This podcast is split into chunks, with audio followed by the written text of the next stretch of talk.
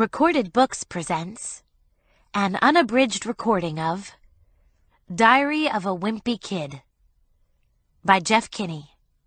Narrated by Ramon de Ocampo.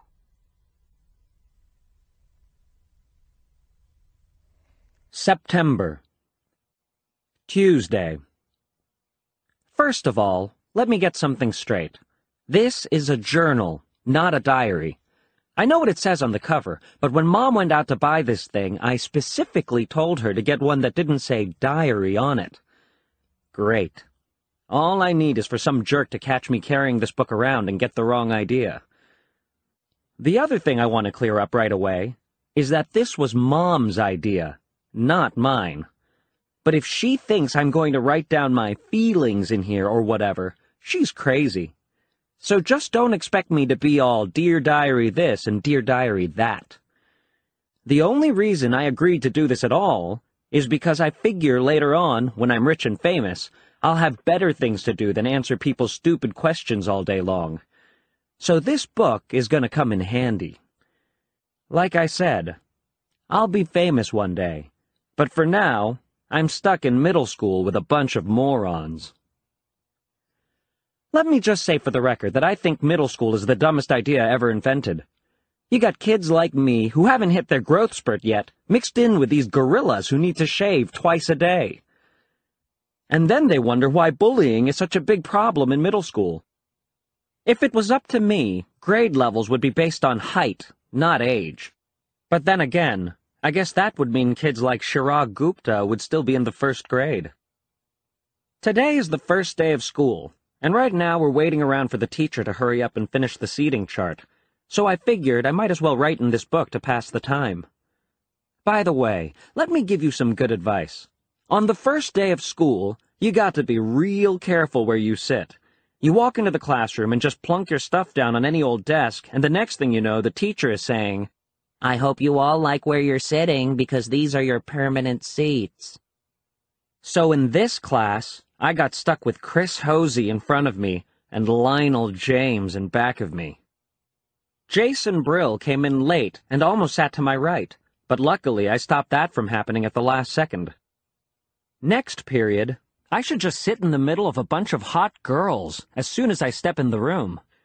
But I guess if I do that, it just proves I didn't learn anything from last year, because I ended up passing notes that probably read, Greg is a dork. Man, I don't know what is up with the girls these days. It used to be a whole lot simpler back in elementary school. The deal was, if you were the fastest runner in your class, you got all the girls. And in the fifth grade, the fastest runner was Ronnie McCoy. Nowadays, it's a whole lot more complicated. Now it's about the kind of clothes you wear, or how rich you are, or if you have a cute butt or whatever. And kids like Ronnie McCoy are scratching their heads wondering, what the heck happened? The most popular boy in my grade is Bryce Anderson. The thing that really stinks is that I have always been into girls, but kids like Bryce have only come around in the last couple of years. I remember how Bryce used to act back in elementary school. He would say things like, I think girls are stinky poos. If I heard him, I would immediately say, I don't think girls are stinky poos. But of course now I don't get any credit for sticking with the girls all this time. Like I said, Bryce is the most popular kid in our grade, so that leaves all the rest of us guys scrambling for the other spots. The best I can figure is that I'm somewhere around 52nd or 53rd most popular this year. But the good news is that I'm about to move up one spot because Charlie Davies is above me, and he's getting his braces next week. I try to explain all this popularity stuff to my friend Rowley, who was probably hovering right around the 150 mark, by the way. But I think it just goes in one ear and out the other with him. Wednesday. Today we had phys ed. So the first thing I did when I got outside was sneak off to the basketball court to see if the cheese was still there. And sure enough, it was. That piece of cheese has been sitting on the blacktop since last spring. I guess it must have dropped out of someone's sandwich or something. After a couple of days, the cheese started getting all moldy and nasty. Nobody would play basketball on the court where the cheese was, even though that was the only court that had a hoop with a net. Then one day, this kid named Darren Walsh touched the cheese with his finger, and that's what started this thing called the cheese touch. It's basically like the cooties. If you get the cheese touch, you're stuck with it until you pass it on to someone else. The only way to protect yourself from the cheese touch is to cross your fingers. But it's not that easy remembering to keep your fingers crossed every moment of the day. I ended up taping mine together so they'd stay crossed all the time. I got a D in handwriting, but it was totally worth it. This one kid named Abe Hall got the cheese touch in April, and nobody would even come near him for the rest of the year. This summer, Abe moved away to California and took the cheese touch with him. I just hope someone doesn't start the cheese touch up again, because I don't need that kind of stress in my life anymore. Thursday. I'm having a seriously hard time getting used to the fact that summer is over and I have to get out of bed every morning to go to school. My summer did not exactly get off to a great start, thanks to my older brother Roderick. A couple of days into summer vacation, Roderick woke me up in the middle of the night. He told me I slept through the whole summer, but that luckily I woke up just in time for the first day of school. You might think I was pretty dumb for falling for that one, but Roderick was dressed up in his school clothes, and he set my alarm clock ahead to make it look like it was the morning. Plus, he closed my curtains so I couldn't see that it was still dark out. After Roderick woke me up, I just got dressed and went downstairs to make myself some breakfast, like I do every morning on a school day. But I guess I must have made a pretty big racket because the next thing I knew, Dad was downstairs, yelling at me for eating Cheerios at three o'clock in the morning. It took me a minute to figure out what the heck was going on. After I did, I told Dad that Roderick had played a trick on me, and he was the one that should be getting yelled at. Dad walked down to the basement to chew Roderick out, and I tagged along. I couldn't wait to see Roderick get what was coming to him. But Roderick covered up his tracks pretty good, looking like he was sound asleep. And to this day, I'm sure Dad thinks I've got a screw loose or something. Friday. Today at school we got assigned to reading groups. They don't come right out and tell you if you're in the gifted group or the easy group, but you can figure it out right away by looking at the covers of the books they hand out. Einstein as a child, or Bink says boo. I was pretty disappointed to find out I got put in the gifted group, because that just means a lot of extra work. When they did the screening at the end of last year, I did my best to make sure I got put in the easy group this year by acting stupid. Mom is real tight with our principal, so I'll bet she stepped in and made sure I got put in the gifted group again. Mom is always saying I'm a smart kid, but that I just don't apply myself. But if there's one thing I learned from Roderick, it's to set people's expectations real low so you end up surprising them by practically doing nothing at all. Actually, I'm kind of glad my plan to get put in the easy group didn't work. I saw a couple of the Bink Says Boo kids holding their books upside down, and I don't think they were joking. Saturday. Well, the first week of school is finally over. So today, I slept in. Most kids wake up early on Saturday to watch cartoons or whatever, but not me. The only reason I get out of bed at all on weekends is because eventually I can't stand the taste of my own breath anymore. Unfortunately, Dad wakes up at 6 o'clock in the morning no matter what day of the week it is, and he is not real considerate of the fact that I am trying to enjoy my Saturday like a normal person. I didn't have anything to do today, so I just headed up to Rowley's house. Rowley is technically my best friend, but that is definitely subject to change. I've been avoiding Rowley since the first day of school, when he did something that really annoyed me. We were getting our stuff from our lockers at the end of the day, and Rowley came up to me and said, Want to come over to my house and play? I have told Rowley at least a billion times that now that we're in middle school, you're supposed to say hang out, not play. But no matter how many noogies I give him, he always forgets the next time. I've been trying to be a lot more careful about my image ever since I got to middle school. but having Rowley around is definitely not helping. I met Rowley a few years ago when he moved into my neighborhood.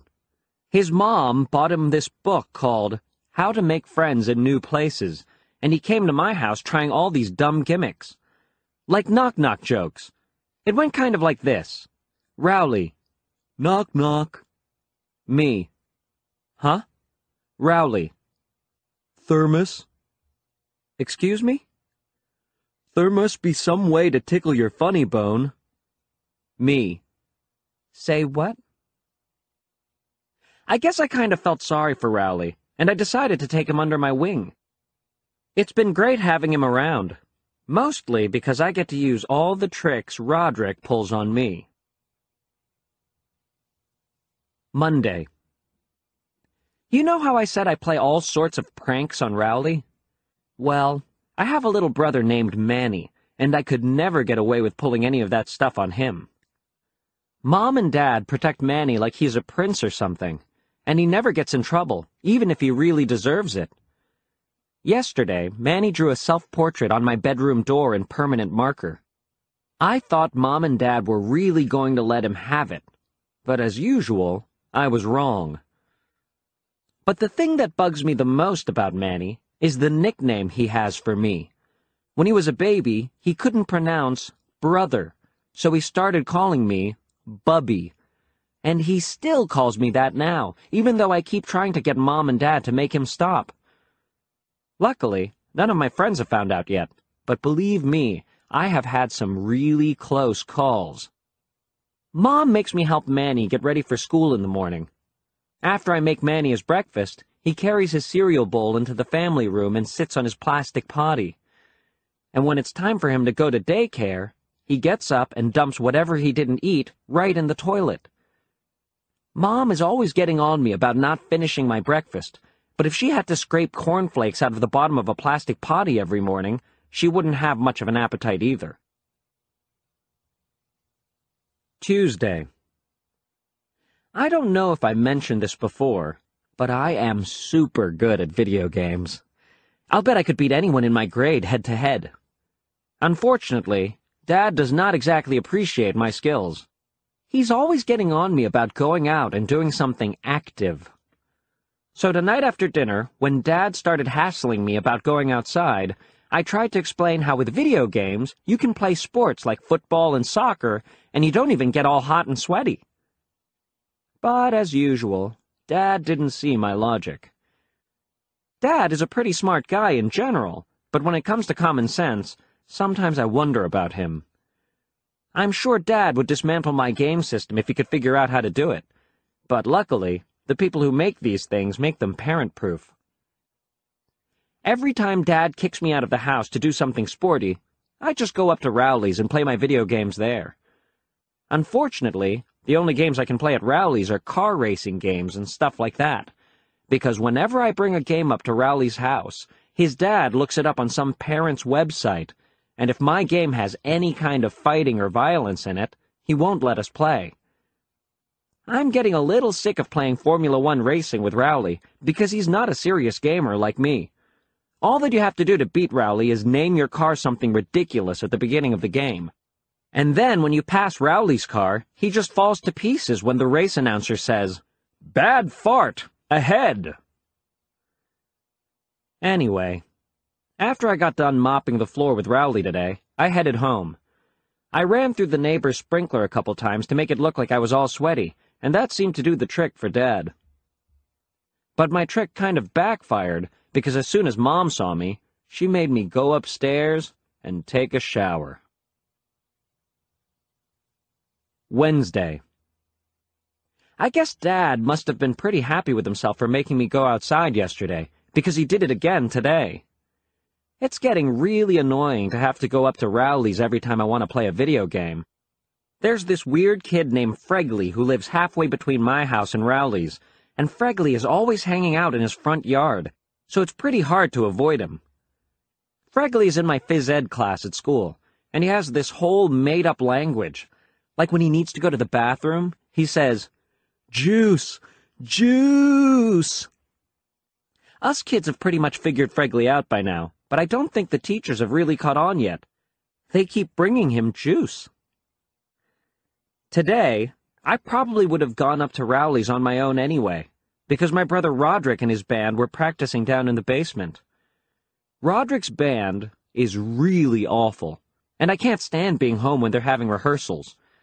His band is called Loaded Diaper, only it's spelled L-O-D-E-D-D-I-P-E-R on Roderick's van. You might think he spelled it that way to make it look cooler, but I bet if you told Roderick how Loaded Diaper is really spelled, it would be news to him. Dad was against the idea of Roderick starting a band, but Mom was all for it. She's the one who bought Roderick his first drum set. I think Mom has this idea that we're all going to learn to play instruments and then become one of those family bands like you see on TV. Dad really hates heavy metal, and that's the kind of music Roderick and his band play. I don't think Mom really cares what Roderick plays or listens to, because to her, all music is the same. In fact, earlier today, Roderick was listening to one of his CDs in the family room, and Mom came in and started dancing. That really bugged Roderick, so he drove off to the store and came back 15 minutes later with some headphones. And that pretty much took care of the problem. Thursday. Yesterday, Roderick got a new heavy metal CD, and it had one of those parental warning stickers on it. I have never gotten to listen to one of those parental warning CDs because mom and dad never let me buy them at the mall. So I realized the only way I was going to get a chance to listen to Roderick's CD was if I snuck it out of the house. This morning, after Roderick left, I called up Rowley and told him to bring a CD player to school. Then I went down to Roderick's room and took the CD off his rack. You're not allowed to bring personal music players to school, so we had to wait to use it until after lunch when the teachers let us outside. As soon as we got the chance, me and Rowley snuck around the back of the school and loaded up Roderick's CD. But Rowley forgot to put batteries in his CD player, so it was pretty much worthless. Then I came up with this great idea for a game. The object was to put the headphones on your head and then try to shake them off without using your hands. The winner was whoever could shake the headphones off in the shortest amount of time. I had the record with seven and a half seconds, but I think I might have shook some of my fillings loose with that one. Right in the middle of our game, Mrs. Craig came around the corner and caught us red-handed. She took the music player away from me and started chewing us out. But I think she had the wrong idea about what we were doing back there. She started telling us how rock and roll is evil and how it's going to ruin our brains. I was going to tell her that there weren't even any batteries in the CD player, but I could tell she didn't want to be interrupted so I just waited until she was done, and then I said, Yes, ma'am. But right when Mrs. Craig was about to let us go, Rowley started blubbering about how he doesn't want rock and roll to ruin his brains. Honestly, sometimes I don't know about that boy. Friday. Well, now I've gone and done it. Last night, after everyone was in bed, I snuck downstairs to listen to Roderick's CD on the stereo in the family room. I put Roderick's new headphones on and cranked up the volume really high. Then I hit play. First, let me just say I can definitely understand why they put that parental warning sticker on the CD. But I only got to hear about 30 seconds of the first song before I got interrupted. It turns out I didn't have the headphones plugged into the stereo so the music was actually coming through the speakers, not the headphones. Dad marched me up to my room and shut the door behind him, and then he said, Let's you and me have a talk, friend. Whenever Dad says friend that way, you know you're in trouble. The first time Dad ever said friend like that to me, I didn't get that he was being sarcastic, so I kind of let my guard down. I don't make that mistake anymore. Tonight, Dad yelled at me for about ten minutes, and then I guess he decided he'd rather be in bed than standing in my room in his underwear. He told me I was grounded from playing video games for two weeks, which is about what I expected. I guess I should be glad that's all he did. The good thing about Dad is that when he gets mad, he cools off real quick, and then it's over.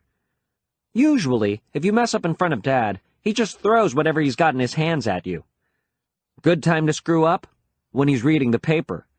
Bad time to screw up? When he's laying bricks.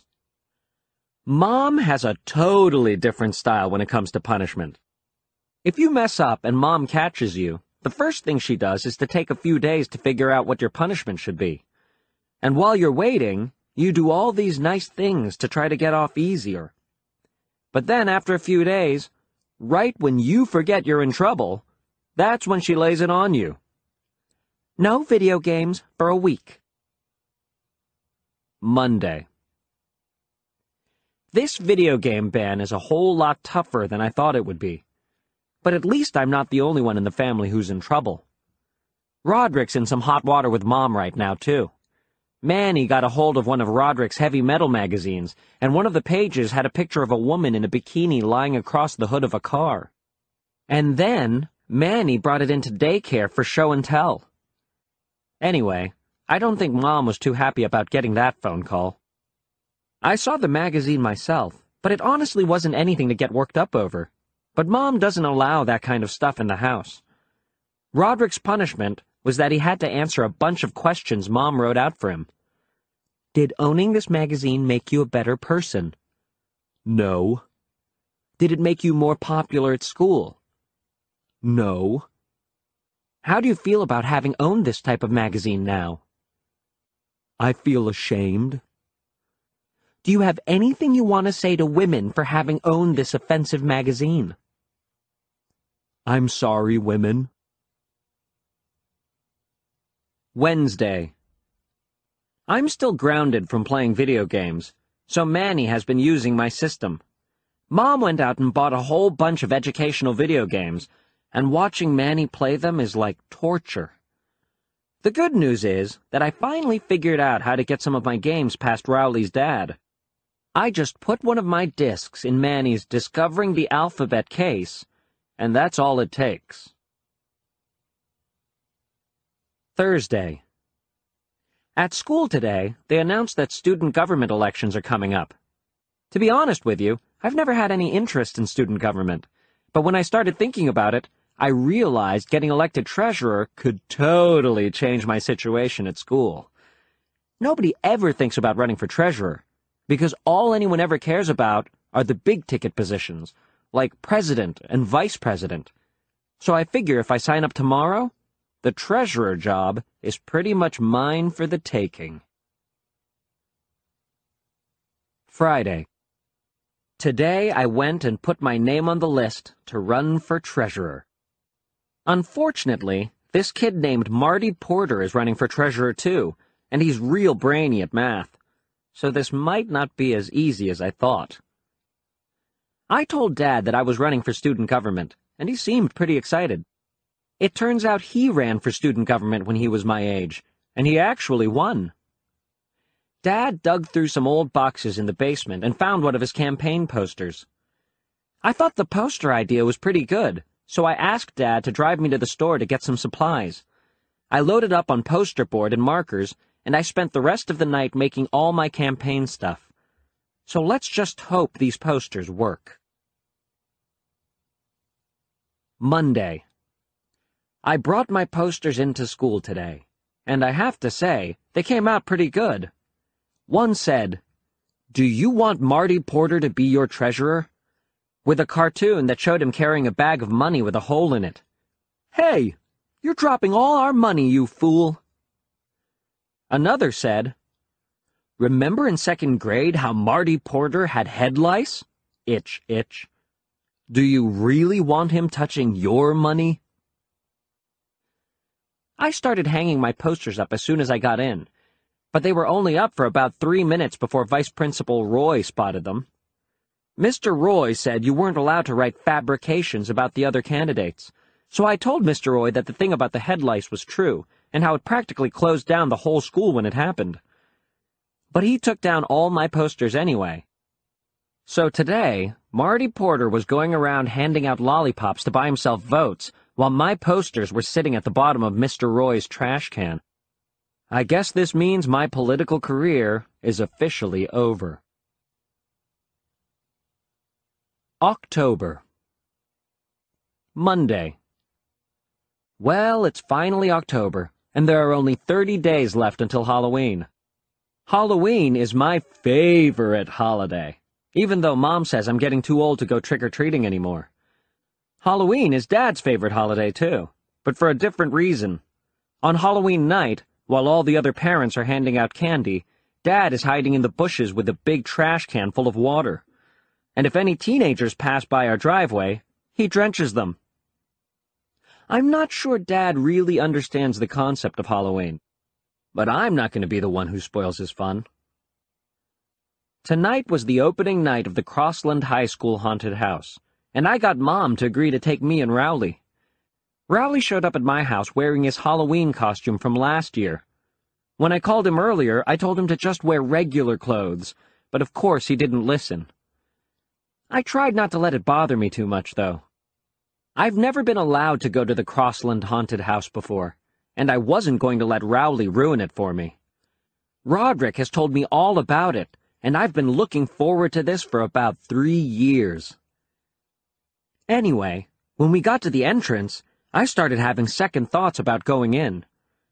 But Mom seemed like she was in a hurry to get this over with, and she moved us along. Once we were through the gate, it was one scare after another. There were vampires jumping out at you, and people without heads, and all sorts of crazy stuff. But the worst part was this area called Chainsaw Alley. There was this big guy in a hockey mask, and he had a real chainsaw. Roderick told me the chainsaw had a rubber blade, but I wasn't taking any chances. I ran. Right when it looked like the chainsaw guy was going to catch us, Mom stepped in and bailed us out. She said, that's not nice. And he mumbled, I'm sorry, ma'am. Mom made the chainsaw guy show us where the exit was, and that was the end of our haunted house experience right there. I guess it was a little embarrassing when Mom did that, but I'm willing to let it go this one time. Saturday. The Crossland Haunted House really got me thinking. Those guys were charging five bucks a pop, and the line stretched halfway around the school.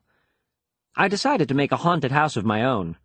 Actually, I had to bring Rowley in on the deal, because Mom wouldn't let me convert our first floor into a full-out haunted mansion. I knew Rowley's dad wouldn't be crazy about the idea either, so we decided to build the haunted house in his basement and just not mention it to his parents. Me and Rowley spent most of the day coming up with an awesome plan for our haunted house. Here was our final plan. A hall of screams, a lake of blood, a bottomless pit, a rat tunnel, a maze of 1,000 skulls, a knife alley, a severed hand hall, and last, a death slide into an acid lake. I don't mean to brag or anything, but what we came up with was way better than the Crossland High School haunted house. We realized we were going to need to get the word out that we were doing this thing, so we got some paper and made up a bunch of flyers. Haunted House with Live Sharks. I'll admit, maybe we stretched the truth a little in our advertisement, but we had to make sure people actually showed up. By the time we finished putting the flyers up around the neighborhood and got back to Rowley's basement, it was already 2.30, and we hadn't even started putting the actual haunted house together yet. So we had to cut some corners from our original plan. When 3 o'clock rolled around, we looked outside to see if anyone had showed up, and sure enough, there were about 20 neighborhood kids waiting in line outside Rowley's basement. Now, I know our flyer said admission was 50 cents, but I could see that we had a chance to make a killing here. So I told the kids that admission was two bucks, and the 50 cent thing was just a typo. The first kid to cough up his two bucks was Shane Snella. He paid his money, and we let him inside, and me and Rowley took our positions in the Hall of Screams. The Hall of Screams was basically a bed with me and Rowley on either side of it. I guess maybe we made the Hall of Screams a little too scary, because halfway through, Shane curled up in a ball underneath the bed. We tried to get him to crawl out from under there, but he wouldn't budge. I started thinking about all the money we were losing with this kid clogging up the Hall of Screams, and I knew we had to get him out of there quick. Eventually, Rowley's dad came downstairs. At first, I was happy to see him, because I thought he could help us drag Shane out from under the bed and get our haunted house cranking again. But Rowley's dad wasn't really in a helpful mood. Rowley's dad wanted to know what we were doing and why Shane Snella was curled up under the bed. We told him that the basement was a haunted house and that Shane Snella actually paid for us to do this to him. But Rowley's dad didn't believe us. I admit that if you looked around, it didn't really look like a haunted house. All we had time to put together was the Hall of Screams and the Lake of Blood, which was just Rowley's old baby pool with half a bottle of ketchup in it. I tried to show Rowley's dad our original plan to prove that we really were running a legitimate operation, but he still didn't seem convinced. And to make a long story short, that was the end of our haunted house. The good news is, since Rowley's dad didn't believe us, he didn't make us refund Shane's money. So at least we cleared two bucks today. Sunday. Rowley ended up getting grounded for that whole haunted house mess yesterday. He's not allowed to watch TV for a week, and he's not allowed to have me over at his house during that time. That last part really isn't fair, because that's punishing me, and I didn't even do anything wrong. And now where am I supposed to play my video games? Anyway, I felt kind of bad for Rowley, so tonight I tried to make it up to him. I turned on one of Rowley's favorite TV shows, and I did a play-by-play -play over the phone so he could kind of experience it that way. I did my best to keep up with what was going on on the screen, but to be honest with you, I'm not sure if Rowley was getting the full effect. Tuesday. Well, Rowley's grounding is finally over. And just in time for Halloween, too. I went up to his house to check out his costume, and I have to admit, I'm a little jealous. Rowley's mom got him this knight costume that's way cooler than his costume from last year. His knight outfit came with a helmet and a shield and a real sword and everything. I've never had a store-bought costume before, I still haven't figured out what I'm going to go as tomorrow night, so I'll probably just throw something together at the last minute. I figure maybe I'll bring back the toilet paper mummy again. But I think it's supposed to rain tomorrow night, so that might not be the smartest choice. In the past few years, the grown-ups in my neighborhood have been getting cranky about my lame costumes, and I'm starting to think it's actually having an effect on the amount of candy I'm bringing in. But I don't really have time to put together a good costume, because I'm in charge of planning out the best route for me and Rowley to take tomorrow night. This year, I've come up with a plan that'll get us at least twice the candy we scored last year. Halloween About an hour before we were supposed to start trick-or-treating, I still didn't have a costume. At that point, I was seriously thinking about going as a cowboy for the second year in a row. But then Mom knocked at my door and handed me a pirate costume, with an eye patch and a hook and everything. Rowley showed up around 6.30 wearing his knight costume, but it didn't look anything like it looked yesterday. Rowley's mom made all these safety improvements to it, and you couldn't even tell what he was supposed to be anymore. She cut out a big hole in the front of the helmet so he could see better, and covered him up in all this reflective tape. She made him wear his winter coat underneath everything, and she replaced his sword with a glow stick. I grabbed my pillowcase, and me and Rowley started to head out, but Mom stopped us before we could get out the door. She said, I want you to take Manny with you. Man, I should have known there was a catch when Mom gave me that costume. I told Mom there was no way we were taking Manny with us, because we were going to hit 152 houses in three hours.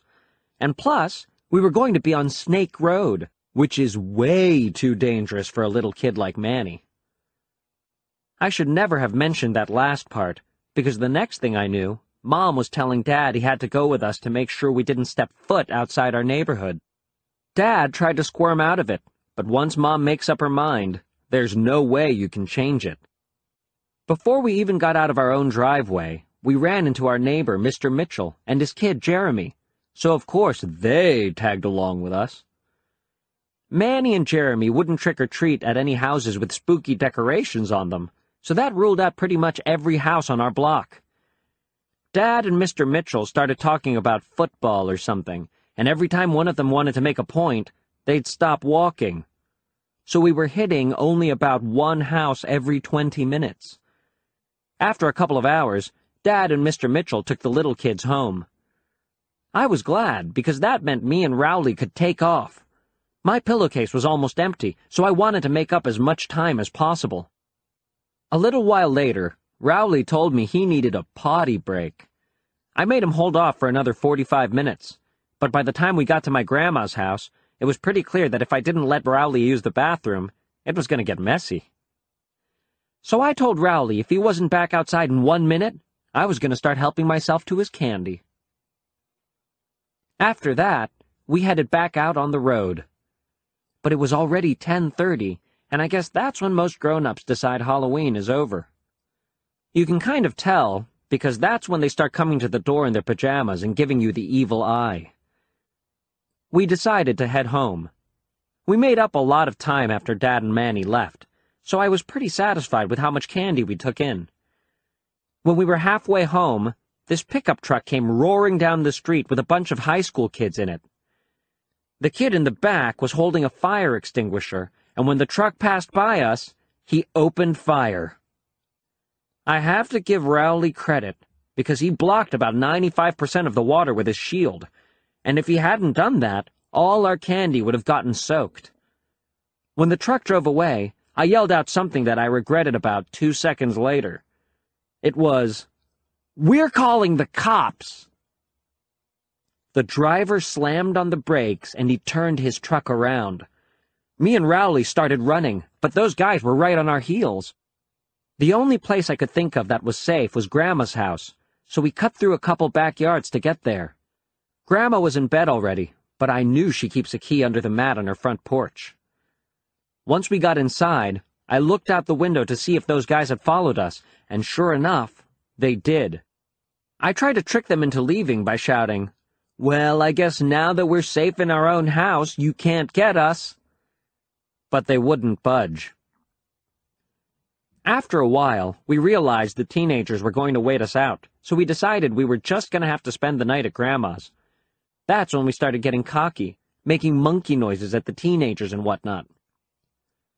Well, at least I was making monkey noises. Rowley was kind of making owl noises, but I guess it was the same general idea. I called Mom to tell her we were going to crash at Grandma's for the night, but Mom sounded really mad on the phone. She said it was a school night and that we had to get home right that instant, so that meant we were going to have to make a run for it. I looked out the window, and this time I didn't see the truck, but I knew those guys were hiding somewhere and were just trying to draw us out. So we snuck out the back door, hopped over Grandma's fence, and ran all the way to Snake Road. I figured our chances were better there because there aren't any streetlights. Snake Road is scary enough on its own without having a truckload of teenagers hunting you down. Every time we saw a car coming, we dove into the bushes. It must have taken us a half hour to go 100 yards. But believe it or not, we made it all the way home without getting caught, Neither one of us let our guard down until we got to my driveway. Ah, we sighed. But right then, there was this awful scream, and we saw a big wave of water coming toward us. Splash! Man, I forgot all about Dad, and we totally paid the price for it. When me and Rowley got inside, we laid out all our candy on the kitchen table. The only things we could salvage were a couple of mints that were wrapped in cellophane, and the toothbrushes Dr. Garrison gave us. I think next Halloween I'll just stay home and mooch some Butterfingers from the bowl Mom keeps on top of the refrigerator. November. Thursday. On the bus ride into school today, we passed by Grandma's house. It got rolled with toilet paper last night, which I guess was no big surprise. I do feel a little bad, because it looked like it was going to take a long time to clean up. But on the bright side, Grandma's retired, so she probably didn't have anything planned for today anyway. Wednesday. In third period, Mr. Underwood, our phys ed teacher, announced that the boys will be doing a wrestling unit for the next six weeks. If there's one thing most boys in my school are into, it's professional wrestling. So Mr. Underwood might as well have set off a bomb. Lunch comes right after phys ed, and the cafeteria was a complete madhouse as we practiced our moves. I don't know what the school is thinking having a wrestling unit. But I decided if I don't want to get twisted into a pretzel for the next month and a half, I'd better do my homework on this wrestling business. So I rented a couple of video games to learn some moves, and you know what? After a while, I was really starting to get the hang of it, practicing on Rowley. In fact, the other kids in my class had better look out, because if I keep this up, I could be a real threat. Then again, I better make sure I don't get too good. This kid named Preston Mudd got named Athlete of the Month for being the best player in the basketball unit, so they put his picture up in the hallway. It read, P. Mudd, Athlete of the Month. It took people about five seconds to realize how P. Mudd sounded when you said it out loud, and after that, it was all over for Preston. Thursday. Well, I found out today that the kind of wrestling Mr. Underwood is teaching is completely different from the kind they do on TV. First of all, we have to wear these things called singlets, which look like those bathing suits they used to wear in the 1800s. And second of all, there are no pile drivers or hitting people over the heads with chairs or anything like that. There's not even a ring with ropes around it. It's just basically a sweaty mat that smells like it's never been washed before. Mr. Underwood started asking for volunteers so he could demonstrate some wrestling holds, but there was no way I was going to raise my hand. Me and Rowley tried to hide out in the back of the gym near the curtain, but that's where the girls were doing their gymnastics unit. We got out of there in a hurry, and we went back to where the rest of the guys were. Mr. Underwood singled me out, probably because I'm the lightest kid in the class, and he could toss me around without straining himself. He showed everybody how to do all these things called a half Nelson, and a reversal, and a takedown, and stuff like that. When he was doing this one move called the fireman's carry, I felt a breeze down below, and I could tell my singlet wasn't doing a good job keeping me covered up. That's when I thanked my lucky stars the girls were on the other side of the gym. Mr. Underwood divided us up into weight groups, I was pretty happy about that at first, because it meant I wasn't going to have to wrestle kids like Benny Wells, who can bench press 250 pounds. But then I found out who I did have to wrestle, and I would have traded for Benny Wells in a heartbeat. I got Fregley. Fregley was the only kid light enough to be in my weight class, and apparently Fregley was paying attention when Mr. Underwood was giving instructions, because he pinned me every which way you could imagine. I spent my seventh period getting way more familiar with Fregley than I ever wanted to be. Tuesday. This wrestling unit has totally turned our school upside down. Now kids are wrestling in the hallways, in the classrooms, you name it. But the 15 minutes after lunch where they let us outside is the worst. You can't walk five feet without tripping over a couple of kids going at it. I just try to keep my distance. And mark my words, one of these fools is going to roll right onto the cheese and start the cheese touch all over again. My other big problem is that I have to wrestle Fregley every single day. But this morning I realized something. If I can move out of Fregley's weight class, I won't have to wrestle him anymore. So today, I stuffed my clothes with a bunch of socks and shirts to get myself into the next weight class but I was still too light to move up. I realized I was going to have to gain weight for real. At first, I thought I should start loading up on junk food, but then I had a much better idea. I decided to gain my weight in muscle, not fat. I've never been all that interested in getting in shape before, but this wrestling unit has made me rethink things. I figure if I bulk up now, it could actually come in handy down the road. The football unit is coming in the spring, and they split the teams up into shirts and skins. And I always get put on skins. I think they do that to make all the out-of-shape kids feel ashamed of themselves. If I can pack on some muscle now, it'll be a whole different story next April. Tonight, after dinner, I got mom and dad together and told them my plan. I told them I was going to need some serious exercise equipment and some weight gain powder, too. I showed them some muscle magazines I got at the store so they could see how ripped I was going to be. Mom didn't really say anything at first, but Dad was pretty enthusiastic. I think he was just glad I had a change of heart from how I used to be when I was a kid, when I thought muscles were gross. But Mom said if I wanted a weight set, I was going to have to prove that I could stick with an exercise regimen. She said I could do that by doing sit-ups and jumping jacks for two weeks. I had to explain that the only way to get totally bulked up is to get the kind of high-tech machines they have at the gym, but Mom didn't want to hear it. Then Dad said if I wanted a bench press, I should keep my fingers crossed for Christmas. But Christmas is a month and a half away, and if I get pinned by Fregley one more time, I'm going to have a nervous breakdown. So it looks like Mom and Dad aren't going to be any help, and that means I'm going to have to take matters into my own hands, as usual. Saturday. I couldn't wait to start my weight training program today. Even though Mom wouldn't let me get the equipment I needed, I wasn't going to let that hold me back. So I went into the fridge and emptied out the milk and orange juice and filled the jugs with sand. Then I taped them to a broomstick, and I had myself a pretty decent barbell. After that, I made a bench press out of an ironing board and some boxes. Once I had that all set, I was ready to do some serious lifting. I needed a spotting partner, so I called Rowley. And when he showed up at my door wearing some ridiculous get-up, I knew I made a mistake inviting him. I made Rowley use the bench press first, mostly because I wanted to see if the broomstick was going to hold up.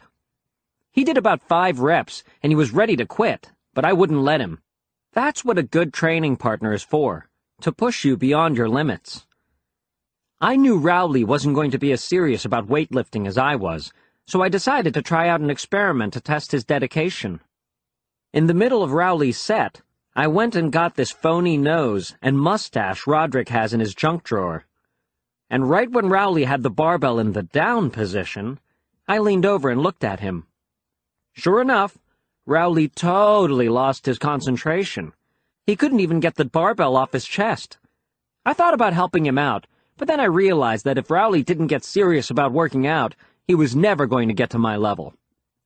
He gasped and sputtered, and I eventually had to rescue him because he started biting the milk jug to let the sand leak out.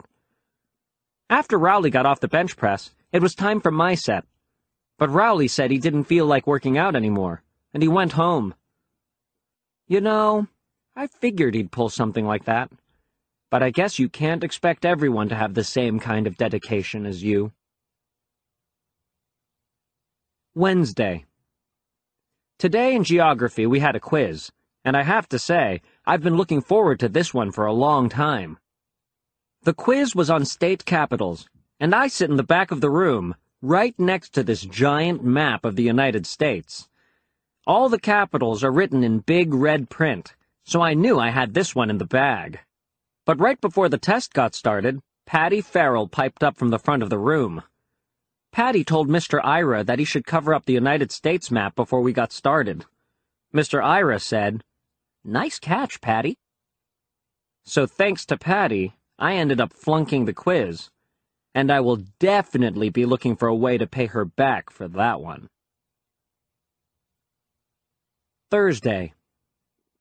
Tonight, Mom came up to my room, and she had a flyer in her hand. As soon as I saw it, I knew exactly what it was. It was an announcement that the school is having tryouts for a winter play. Man, I should have thrown that thing out when I saw it on the kitchen table. I begged her not to make me sign up.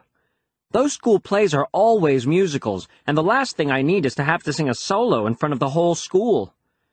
But all my begging seemed to do was make Mom more sure I should do it. Mom said the only way I was going to be well-rounded was by trying different things. Dad came in my room to see what was going on. I told Dad that Mom was making me sign up for the school play, and that if I had to start going to play practices, it would totally mess up my weightlifting schedule. I knew that would make Dad take my side. Dad and Mom argued for a few minutes, but Dad was no match for Mom. So that means, tomorrow, I've got to audition for the school play. Friday. The play they're doing this year is The Wizard of Oz. A lot of kids came wearing costumes for the parts they were trying out for. I've never even seen the movie, so for me, it was like walking into a freak show. Mrs. Norton, the music director, made everyone sing My Country Tis of Thee, so she could hear our singing voices. I did my singing tryouts with a bunch of other boys whose moms made them come too. I tried to sing as quietly as possible, but of course, I got singled out anyway. Mrs. Norton practically shouted, What a lovely soprano! I have no idea what a soprano is, but from the way some of the girls were giggling, I knew it wasn't a good thing. Tryouts went on forever. The grand finale came with auditions for Dorothy, who I guess is the lead character in the play. And who should try out first but Patty Farrell. I thought about trying out for the part of the witch, because I heard that in the play, the witch does all sorts of mean things to Dorothy. But then somebody told me there's a good witch and a bad witch, and with my luck, I'd end up getting picked to be the good one. Monday. I was hoping Mrs. Norton would just cut me from the play, but today she said that everyone who tried out is going to get a part. So lucky me. Mrs. Norton showed the Wizard of Oz movie so everyone would know the story. I was trying to figure out what part I should play, but pretty much every character has to sing or dance at one point or another. But about halfway through the movie, I figured out what part I wanted to sign up for.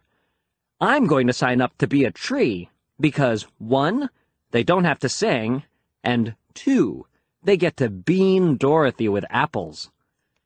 Getting to peg Patty Farrell with apples in front of a live audience would be my dream come true. I may actually have to thank Mom for making me do this play once it's all over. After the movie ended, I signed up to be a tree. Unfortunately, a bunch of other guys had the same idea as me, so I guess there are a lot of guys who have a bone to pick with Patty Farrell. Wednesday. Well, like Mom always says, be careful what you wish for.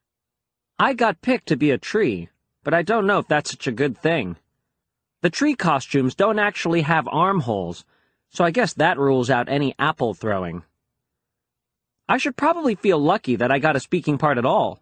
They had too many kids trying out, and not enough roles, so they had to start making up characters. Rodney James tried out to be the Tin Man, but he got stuck with being the Shrub. Friday. Remember how I said I was lucky to get a speaking part? Well, today, I found out I only have one line in the whole play. I say it when Dorothy picks an apple off my branch. I say, ouch. That means I have to go to a two-hour practice every day just so I can say one stupid word. I'm starting to think Rodney James got a better deal as the shrub. He found a way to sneak a video game into his costume, and I'll bet that really makes the time go by. So now I'm trying to think of ways to get Mrs. Norton to kick me out of the play. But when you only have one word to say, it's really hard to mess up your lines. December. Thursday. The play is only a couple of days away, and I have no idea how we're going to pull this thing off. First of all, Nobody has bothered to learn their lines, and that's all Mrs. Norton's fault. During rehearsal, Mrs. Norton whispers everyone's lines to them from the side of the stage. I wonder how it's going to go next Tuesday when Mrs. Norton is sitting at her piano 30 feet away. Another thing that's screwing everything up is that Mrs. Norton keeps adding new scenes and new characters. Yesterday, she brought in this first grader to play Dorothy's dog, Toto. But today, the kid's mom came in and said she wanted her child to walk around on two legs because crawling around on all fours would be too degrading. So now we've got a dog that's going to be walking around on its hind legs for the whole show. But the worst change is that Mrs. Norton actually wrote a song that us trees have to sing. She said everyone deserves a chance to sing in the play. So today we spent an hour learning the worst song that's ever been written. It's called We Three Trees. Thank God Roderick won't be in the audience to see me humiliate myself. Mrs. Norton said the play is going to be a semi-formal occasion, and I know there's no way Roderick is going to wear a tie for a middle school play. But today wasn't all bad. Toward the end of practice, Archie Kelly tripped over Rodney James and chipped his tooth because he couldn't stick his arms out to break his fall. So the good news is, they're letting us trees carve out armholes for the performance. Tuesday. Tonight was the big school production of The Wizard of Oz. The first sign that things were not going to go well happened before the play even started. I was peeking through the curtain to check out how many people showed up to see the play, and guess who was standing right up front? My brother Roderick, wearing a clip-on tie. He must have found out I was singing, and he couldn't resist the chance to see me embarrass myself. The play was supposed to start at 8 o'clock, but it got delayed because Rodney James had stage fright. You'd figure that someone whose job it was to sit on the stage and do nothing could just suck it up for one performance. But Rodney wouldn't budge, and eventually, his mom had to carry him off. The play finally got started around 8.30. Nobody could remember their lines, just like I predicted, but Mrs. Norton kept things moving along with her piano. The kid who played Toto brought a stool and a pile of comic books onto the stage, and that totally ruined the whole dog effect. When it was time for the forest scene, me and the other trees hopped into our positions. The curtains rose, and when they did, I heard Manny's voice. Bubby! he cried. Great. I have been able to keep that nickname quiet for five years, and now all of the sudden, the whole town knew it. I could feel about 300 pairs of eyeballs pointed my way. So I did some quick ad-libbing, and I was able to deflect the embarrassment over to Archie Kelly by loudly stating, I think you dropped an apple, Bubby. But the major embarrassment was still on the way. When I heard Mrs. Norton playing the first few bars of We Three Trees, I felt my stomach jump. I looked out at the audience and I noticed Roderick was holding a video camera. I knew that if I sang the song and Roderick recorded it, he would keep the tape forever and use it to humiliate me for the rest of my life. I didn't know what to do, so when the time came to start singing, I just kept my mouth shut. The other two trees sang, We three trees from yonder glen. For a few seconds there, things went okay. I figured that if I didn't technically sing the song, then Roderick wouldn't have anything to hold over my head. But after a few seconds, the other trees noticed I wasn't singing. I guess they must have thought I knew something that they didn't, so they stopped singing too. Do spy a maiden fair and sweet. Now the three of us were just standing there, not saying a word. Mrs. Norton must have thought we forgot the words to the song, because she came over to the side of the stage and whispered the rest of the lyrics to us. Whilst we are rooted to our spots, she doth move on lighter feet. The song is only about three minutes long, but to me it felt like an hour and a half. I was just praying the curtains would go down so we could hop off the stage. That's when I noticed Patty Farrell standing in the wings, and if looks could kill, us trees would be dead. She probably thought we were ruining her chances of making it to Broadway or something. Seeing Patty standing there reminded me why I signed up to be a tree in the first place. So I threw an apple. Bullseye. Pretty soon, the rest of the trees started throwing apples too. I think Toto even got in on the act. Somebody knocked the glasses off of Patty's head, and one of the lenses broke. Mrs. Norton had to shut down the play after that, because Patty can't see two feet in front of her without her glasses. After the play was over, My family went home together. Mom had brought a bouquet of flowers, and I guess they were supposed to be for me, but she ended up tossing them in the trash can on the way out the door. I just hope that everyone who came to see the play was as entertained as I was. Wednesday. Well, if one good thing came out of the play, it's that I don't have to worry about the Bubby nickname anymore. I saw Archie Kelly getting hassled in the hallway after fifth period today, so it looks like I can finally start to breathe a little easier. Sunday. With all this stuff going on at school, I haven't even had time to think about Christmas, and it's less than ten days away.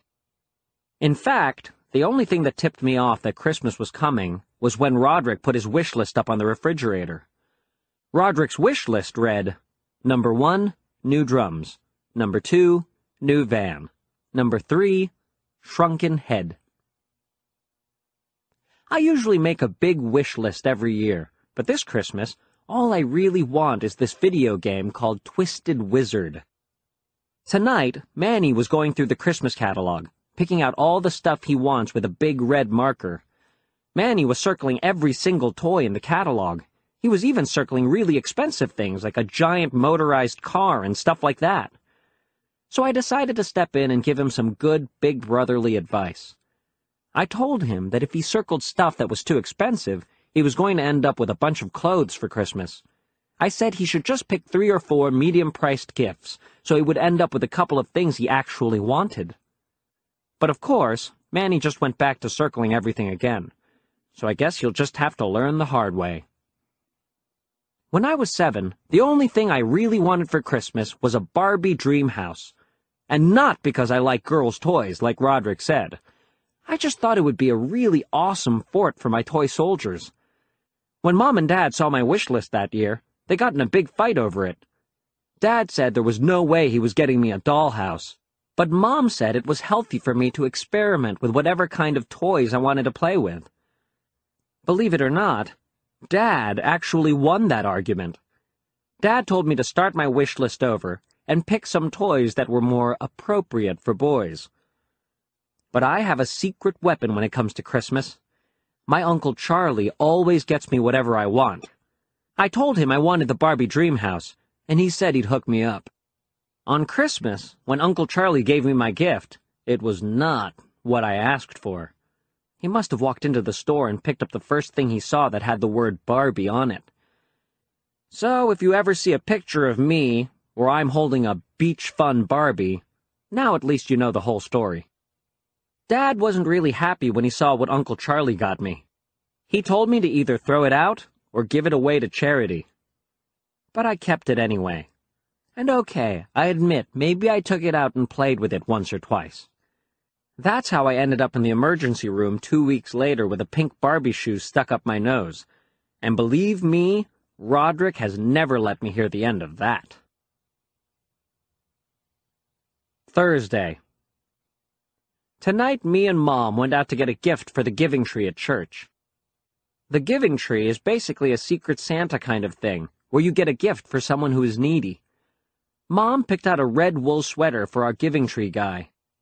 I tried to talk Mom into getting something a lot cooler, like a TV or a slushy machine or something like that. Because imagine if all you got on Christmas was a wool sweater. I'm sure our Giving Tree guy will throw his sweater in the trash, along with the ten cans of yams we sent his way during the Thanksgiving food drive. Christmas When I woke up this morning and went downstairs, there were about a million gifts under the Christmas tree. But when I started digging around, there were hardly any gifts with my name on them.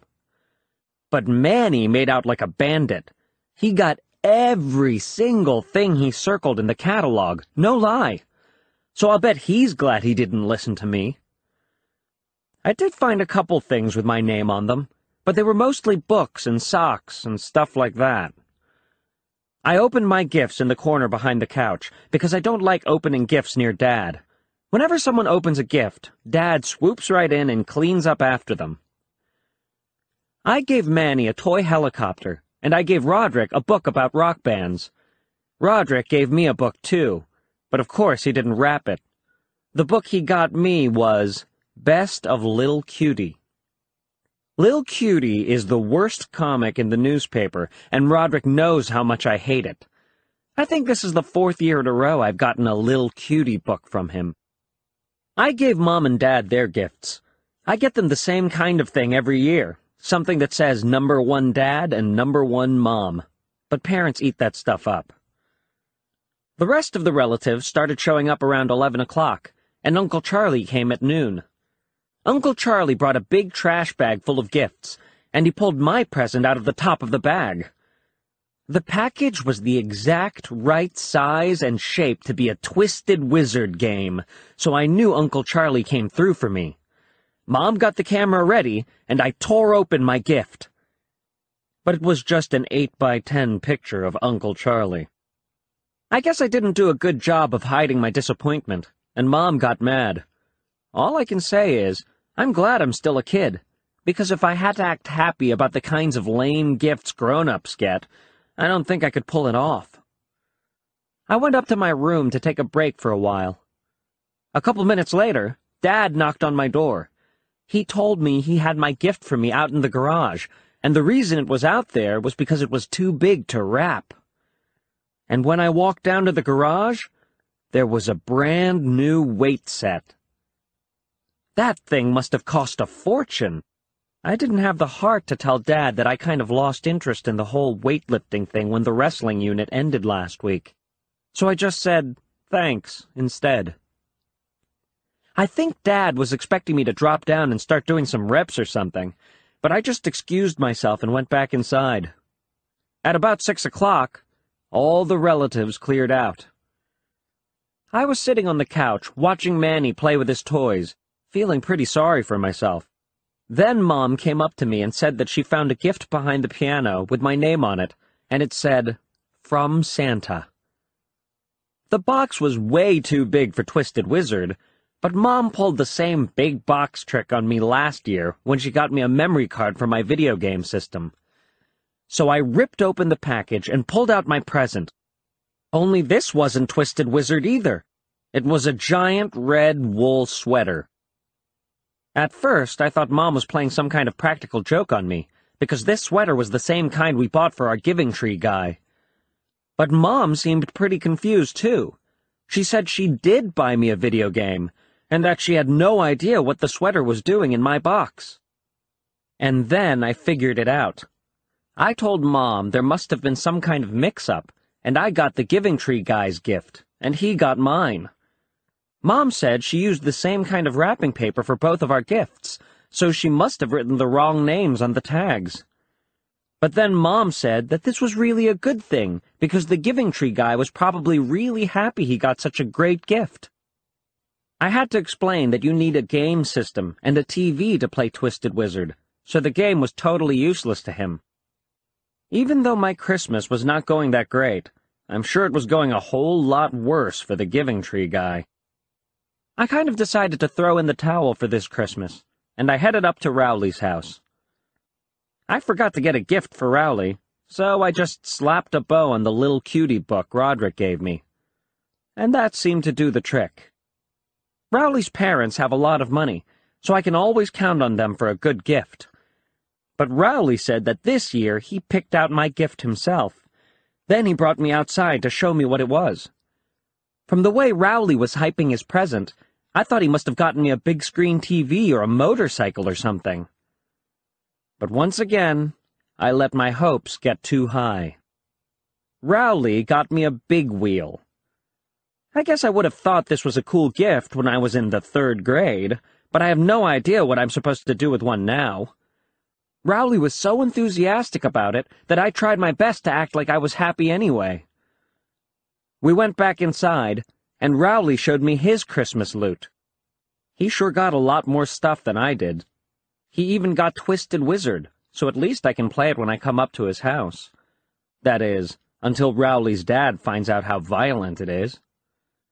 And boy, you have never seen someone as happy as Rowley with his Lil Cutie book.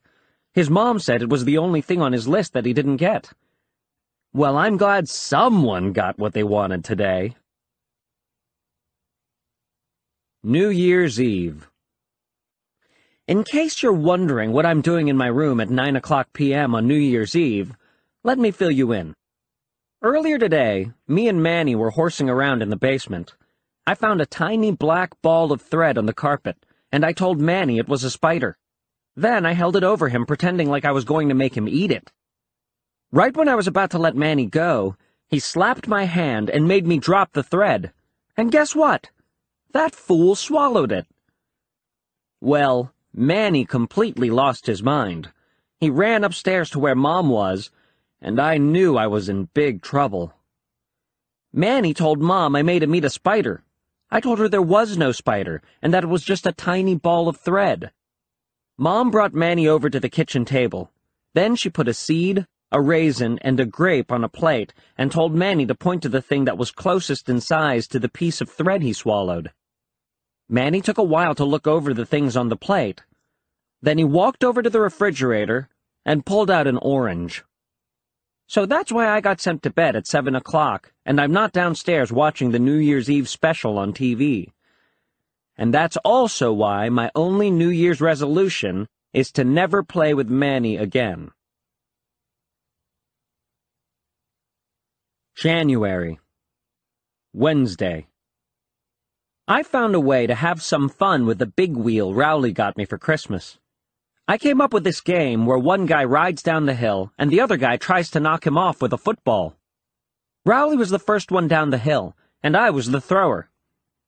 It's a lot harder to hit a moving target than I thought. Plus, I didn't get a lot of practice. It took Rowley like ten minutes to walk the big wheel back up the hill after every trip down. Rowley kept asking to switch places and have me be the one who rides the big wheel, but I'm no fool. That thing was hitting 35 miles an hour, and it didn't have any brakes. Anyway, I never did knock Rowley off the big wheel today. But I guess I have something to work at over the rest of Christmas vacation. Thursday. I was heading up to Rowley's today to play our big wheel game again, but Mom said I had to finish my Christmas thank yous before I went out anywhere. I thought I could just crank out my thank you cards in a half hour, but when it came to actually writing them, my mind went blank. Let me tell you, it's not easy writing thank you notes for stuff you didn't want in the first place. I started with the non-clothes items because I thought they'd be easiest, but after two or three cards, I realized I was practically writing the same thing every time. So I wrote up a general form on the computer with blanks for the things that needed to change. Writing the cards from there was a breeze. Dear Aunt Lydia, Thank you so much for the awesome encyclopedia. How did you know I wanted that for Christmas? I love the way the encyclopedia looks on my shelf. All my friends will be so jealous that I have my very own encyclopedia. Thank you for making this the best Christmas ever. Sincerely, Greg. My system worked out pretty well for the first couple of gifts, but after that, not so much. Dear Aunt Loretta, thank you so much for the awesome pants. How did you know I wanted that for Christmas? I love the way the pants looks on my legs. All my friends will be so jealous that I have my very own pants. Thank you for making this the best Christmas ever. Sincerely, Greg. Friday. I finally knocked Rowley off the big wheel today, but it didn't happen the way I expected. I was trying to hit him in the shoulder, but I missed, and the football went under the front tire. Rowley tried to break his fall by sticking out his arms, but he landed pretty hard on his left hand. I figured he'd just shake it off and get right back on the bike, but he didn't. I tried to cheer him up, but all the jokes that usually crack him up weren't working. So I knew he must be hurt pretty bad. Monday. Christmas vacation is over, and now we're back at school. And you remember Rowley's big wheel accident? Well, he broke his hand, and now he has to wear a cast. And today, Everyone was crowding around him like he was a hero or something. I tried to cash in on some of Rowley's new popularity, but it totally backfired when they found out I'm the one who broke his hand. At lunch, a bunch of girls invited Rowley over to their table so they could feed him.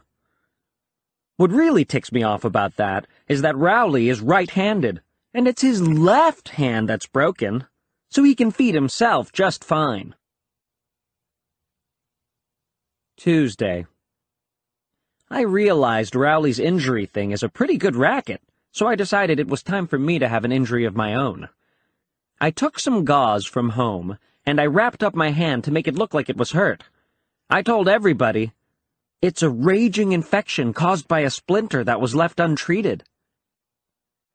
I couldn't figure out why the girls weren't swarming me like they swarmed Rowley, but then I realized what the problem was. See, the cast is a great gimmick because everyone wants to sign their name on it, but it's not exactly easy to sign gauze with a pen. So I came up with a solution that I thought was just as good. I walked up to a girl and said, would you like to be the first one to sign my sympathy sheet? That idea was a total bust, too. My bandage did end up attracting attention from a couple of people, but believe me, they were not the type of people I was going for. Like Fregley. Monday. Last week, we started the third quarter at school, so now I have a whole bunch of new classes. One of the classes I signed up for is something called Independent Study. I wanted to sign up for Home Economics, too, because I was pretty good at Home Ec 1. But being good at sewing does not exactly buy you popularity points at school. Anyway, this independent study thing is an experiment they're trying out at our school for the first time. The idea is that the class gets assigned a project, and then you have to work on it together with no teacher in the room for the whole quarter. The catch is that when you're done, everyone in your group gets the same grade. I found out that Ricky Fisher is in my class, which could be a big problem.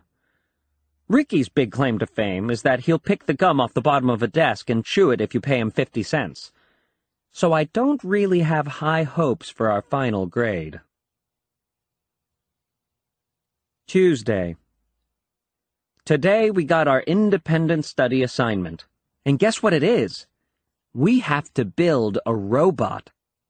At first, everybody kind of freaked out, because we thought we were going to have to build the robot from scratch.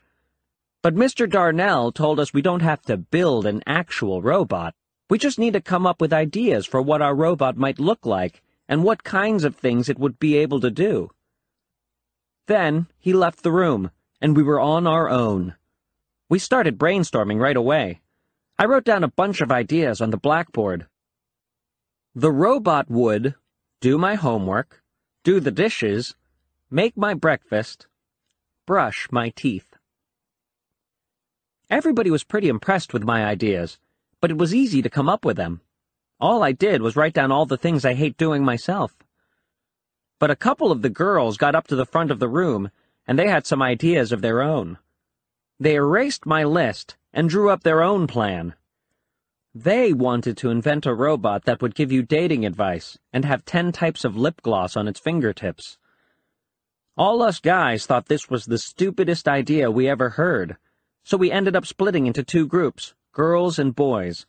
The boys went to the other side of the room while the girls stood around talking. Now that we had all the serious workers in one place, we got to work. Someone had the idea that you can say your name to the robot, and it can say it back to you. Like, Hi, Bob.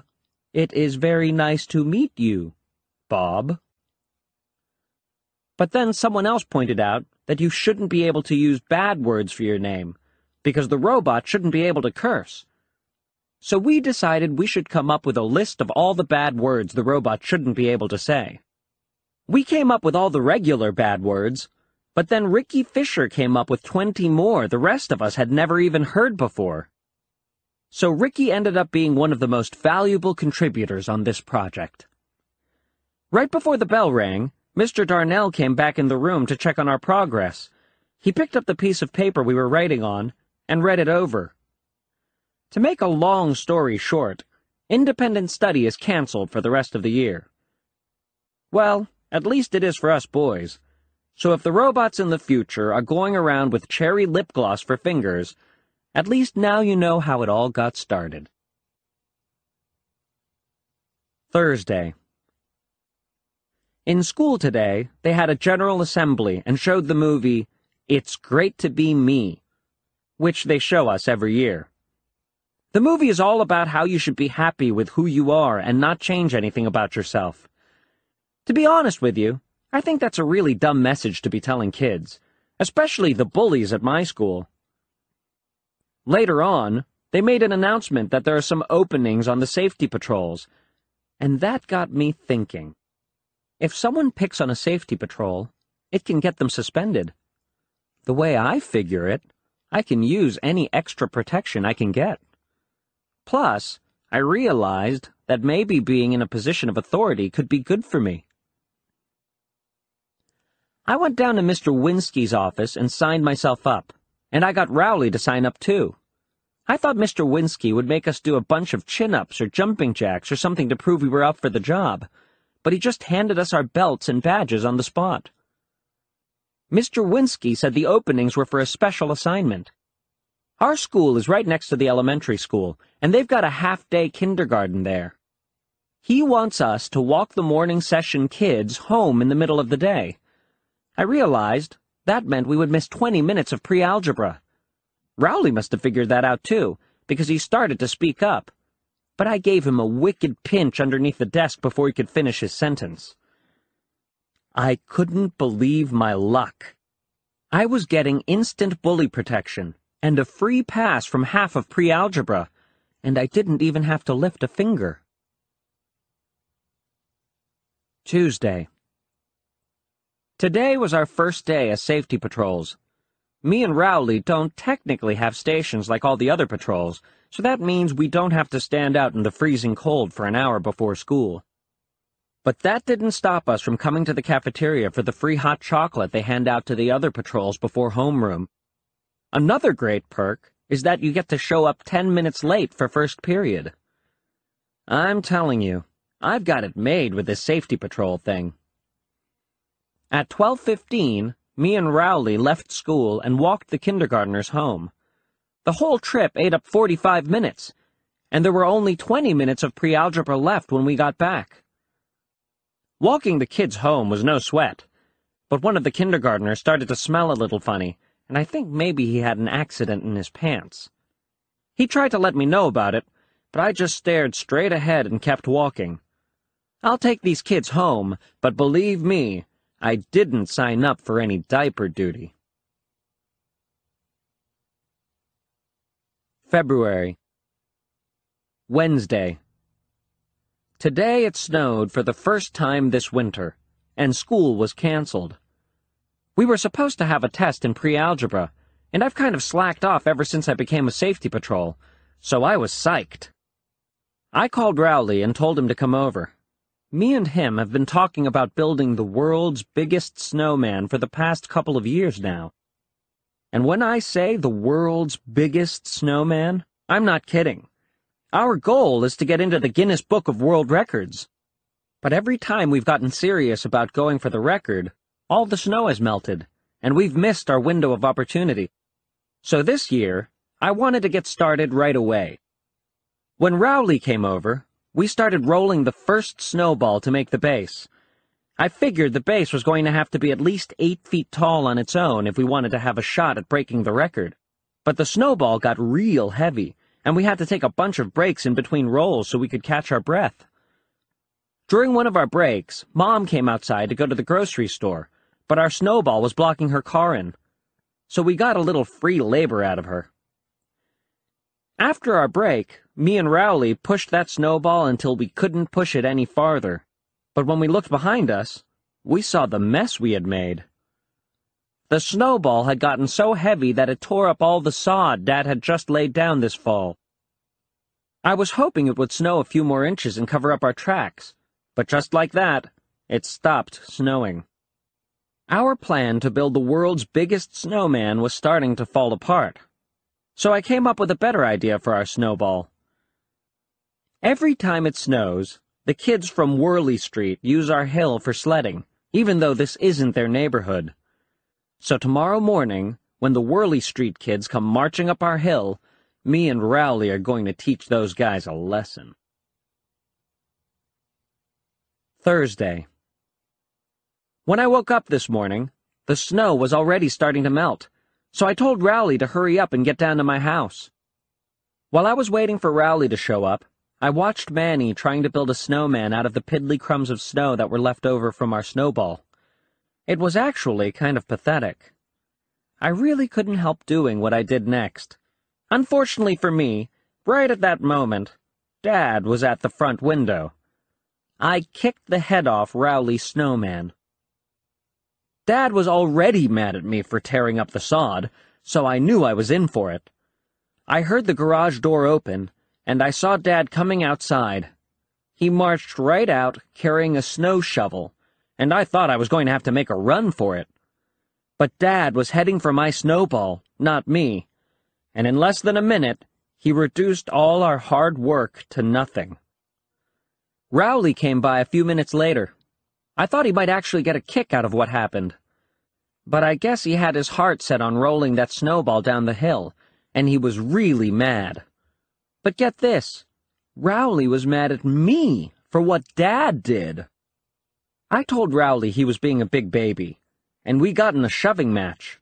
Right when it looked like we were going to get in an all-out fight, we got ambushed from the street by a thousand snowballs. It was a hit and run by the Whirley Street kids. And if Mrs. Levine, my English teacher, was there, I'm sure she would have said the whole situation was ironic. Wednesday. Today at school, they announced there's an opening for the cartoonist job in the school paper. There's only one comic slot, and up until now, this kid named Brian Little has been hogging it all to himself. Brian has this comic called Wacky Dog, and when it started off, it was actually pretty funny. But lately, Brian's been using his strip to handle his personal business. I guess that's why they gave him the axe. His last one went like this. Hey, wacky dog, say something funny. Actually, I have something serious on my mind today. Susan Lim, if you are reading this, Brian is very sorry he kissed your best friend Rachel behind the lockers. He hopes you can find it in your heart to forgive him. P.S. Barry Palmer, you still owe Brian five dollars, you bum. As soon as I heard the news, I knew I had to try out. Wacky Dog made Brian Little a celebrity at our school, and I wanted to get in on some of that kind of fame. I had a taste of what it's like to be famous at my school when I won honorable mention in this anti-smoking contest they had. All I did was trace a picture from one of Roderick's heavy metal magazines and write on it, Don't smoke or you'll look like me. But luckily, no one ever found out. The kid who won first place is named Chris Carney, and what kind of ticks me off is that Chris smokes at least a pack of cigarettes a day. Thursday. Me and Rowley decided to team up and do a cartoon together. So after school today, he came over to my house and we got to work. We banged out a bunch of characters real quick, but that turned out to be the easy part. When we tried to think up some jokes, we kind of hit a wall. I finally came up with a good solution. I made up a cartoon where the punchline of every strip is, Zoo-wee, mama! That way, we wouldn't get bogged down with having to write actual jokes, and we could concentrate on the pictures.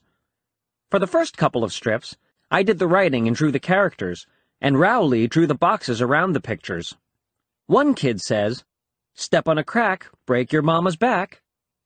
The other kid says, Yeah, right, and steps on the crack. Then a doctor says, Hey, Timmy, your mother slipped on a banana peel, and P.S., she is dead. And Timmy says, Zoo-wee, Mama. Rowley started complaining that he didn't have enough to do, so I let him write a few of the strips. But to be honest with you, there was a pretty obvious drop in quality once Rowley started doing the writing. There's a kid waiting in line, I have been waiting three hours to get a hamburger. He gets to the counter, Finally! One hamburger, please. The cashier says, I'm sorry, sir. We are all sold out. Zoo-wee, Mama! Eventually, I got kind of sick of the zoo-wee Mama idea, and I pretty much let Rowley take over the whole operation.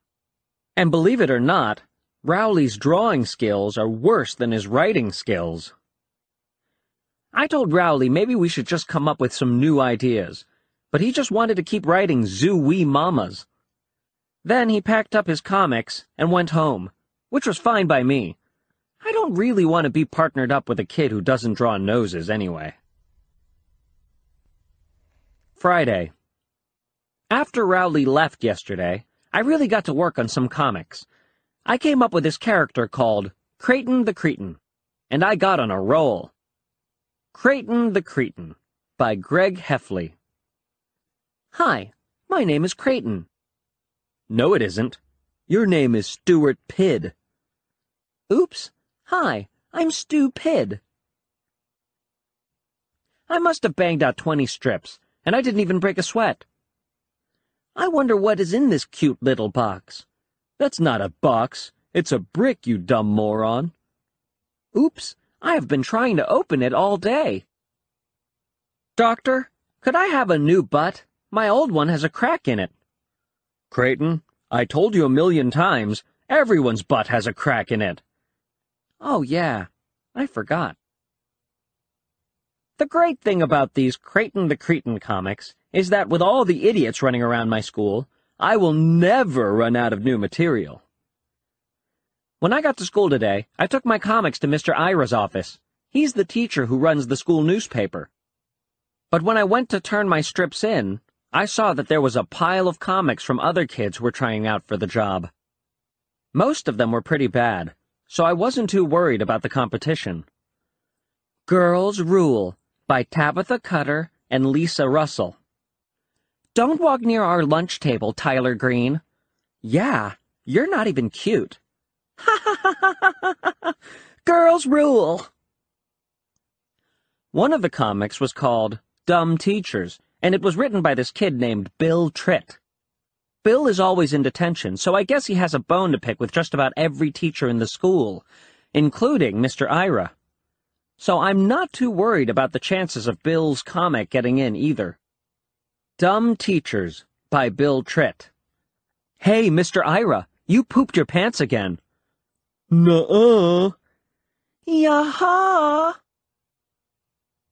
There were actually one or two decent comics in the bin, but I slipped them under a pile of paperwork on Mr. Ira's desk. Hopefully, those ones won't turn up until I'm in high school. Thursday. Today, during morning announcements, I got the news I was hoping for. And the new cartoonist for the school paper is Greg Heffley. The paper came out today at lunchtime, and everyone was reading it. I really wanted to pick up a copy to see my name in print, but I decided to just play it cool for a while instead. I sat at the end of the lunch table so there would be plenty of room for me to start signing autographs for my new fans but nobody was coming over to tell me how great my comic was, and I started to get the feeling something was wrong. I grabbed a paper and went into the bathroom to check it out, and when I saw my comic, I practically had a heart attack. Mr. Ira told me he had made some minor edits to my comic. I thought he just meant he fixed spelling mistakes and stuff like that. But he totally butchered it. The comic he ruined was one of my favorite ones, too. In the original, Creighton the Cretin is taking a math test, and he accidentally eats it, and then the teacher yells at him for being such a moron. By the time Mr. Ira was done with it, you practically couldn't recognize it as the same strip. Creighton, the Curious Student, by Gregory Heffley. Teacher, if x plus 43 equals 89, then what would x be? Creighton, X would be 46. Thanks. Kids, if you want to learn more about math, be sure to visit Mr. Humphrey during his office hours, or visit the library and check out the newly expanded Math and Science section. so I'm pretty sure I won't be signing autographs anytime soon. March. Wednesday. Me and Rowley were enjoying our hot chocolate in the cafeteria with the rest of the patrols today, and there was an announcement on the loudspeaker. Rowley Jefferson, report to Mr. Winsky's office immediately. Rowley went down to Mr. Winsky's office, and when Rowley came back fifteen minutes later, he looked pretty shaken up. Apparently, Mr. Winsky got a call from a parent who said they witnessed Rowley terrorizing the kindergartners when he was supposed to be walking them home from school. And Mr. Winsky was really mad about it. Rowley said Mr. Winsky yelled at him for about ten minutes and said his actions disrespected the badge. You know, I think I might just know what this is all about. Last week, Rowley had to take a quiz during fourth period, so I walked the kindergartners home on my own. It had rained that morning, and there were a lot of worms on the sidewalk. So I decided to have some fun with the kids, and kind of chased them around for a while. But some neighborhood lady saw what I was doing, and she yelled at me from her front porch. It was Mrs. Irvine, who was friends with Rowley's mom. She must have thought I was Rowley, because I was borrowing his coat and I wasn't about to correct her either. I forgot about the whole incident until today. Anyway, Mr. Winsky told Rowley he's going to have to apologize to the kindergartners tomorrow morning, and that he's suspended from patrols for a week. I knew I should probably just tell Mr. Winsky it was me who chased the kids with the worms, but I wasn't ready to set the record straight just yet. I knew if I confessed, I'd lose my hot chocolate privileges. And that right there was enough to make me keep quiet for the time being. At dinner tonight, Mom could tell something was bothering me, so she came up to my room afterward to talk. I told her I was in a tough situation, and I didn't know what to do. I gotta give Mom credit for how she handled it. She didn't try to pry and get all the details. All she said was that I should try to do the right thing, because it's our choices that make us who we are. I figure that's pretty decent advice, but I'm still not 100% sure what I'm going to do tomorrow. Thursday. Well, I was up all night tossing and turning over this Rowley situation, but I finally made up my mind. I decided the right thing to do was to just let Rowley take one for the team this time around. On the way home from school, I came clean with Rowley and told him the whole truth about what happened, and how it was me who chased the kids with the worms. Then I told him there were lessons we could both learn from this. I told him I learned to be more careful about what I do in front of Mrs. Irvine's house, and that he learned a valuable lesson too, which is this. Be careful about who you lend your coat to. To be honest with you, my message didn't seem to be getting through to Rowley. We were supposed to hang out after school today, but he said he was just going to go home and take a nap.